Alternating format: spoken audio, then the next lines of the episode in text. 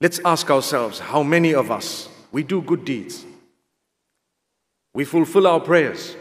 MashaAllah, five prayers a day. Some of us even more. You know, that which is voluntary as well.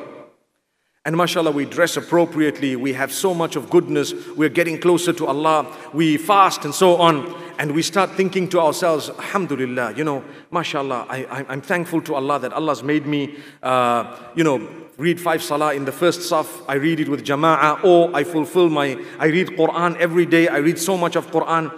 But you know what? At home, the way you speak to your wife or your husband is so nasty that as you come out of the masjid having read that salah, you come into the home with a leaking bucket.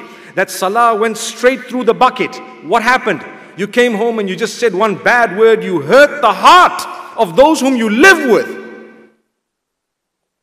Your bucket is leaking. You've just thrown the good deed away. You have to have a package. When you put your deeds into a bucket, make sure that there's no hole with a leak that you're losing the deeds. Many of us speak to our children in a way that we abuse them. Wallahi, we abuse them, not realizing that Allah is watching, Allah knows. I've come across cases where mothers use a statement of Muhammad to blackmail their children. And parents do the same sometimes. They use a statement to blackmail. Yes, your status is known. You know, we say, serve your parents, serve your mother, you will earn Jannatul Firdaus. Don't you hear that? You will earn paradise by serving your mother or by serving your parents. You need to be kinder to your mother than your father. Do you agree? No one's agreeing.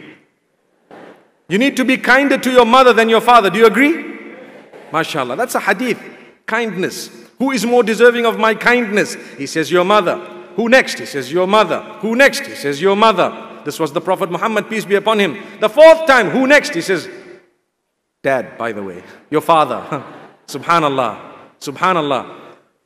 That is kindness. So people say, Your paradise is under my feet. You will do as I say. Come on, come on. That's not what the Prophet said. He didn't say that you can use that statement to blackmail your kids. I know of a case and many cases where parents say, You know what? After Allah, you're supposed to obey your parents. And we are telling you, you're not going to get married there. You're going to get married where we say because we are your parents. That's blackmail. Total blackmail. Haram, not allowed. You cannot use that statement to impose on your child what you believe that you should impose when Allah gave them a choice in that regard. I hope you get what I'm saying. People are doing this. And a lot of young boys and girls complain about their folks. And I think to myself, but these are pious people. These people read the Quran. These people are hafiz. They've memorized the Quran. These people read salah. These people do good deeds. And look at them. They are so filthy in their relationships with their own who live in the same house. We're ugly.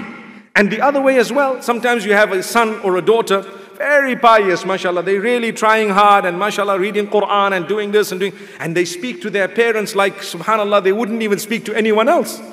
Mom, who's mom? Mom, come here. Hey, take it easy.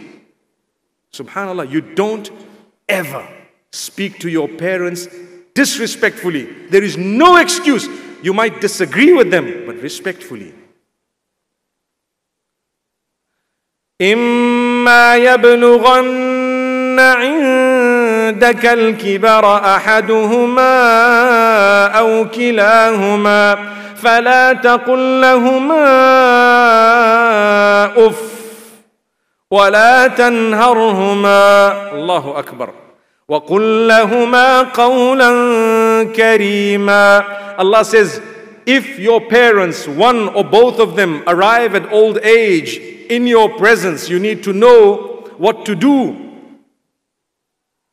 you don't ever utter oof to them. And that's a bad expression, let alone a bad statement.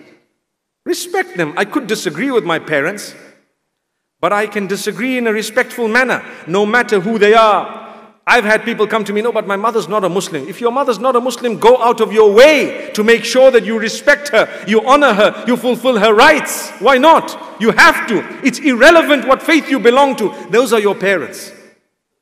Those are your parents. The only time you excuse yourself is when they're asking you to do something that is haram. They're asking you to do something that you really are not allowed to do. Then you can politely excuse yourself. And you need to master the art of being polite. Because that is part of your paradise. Being polite. Be good to people.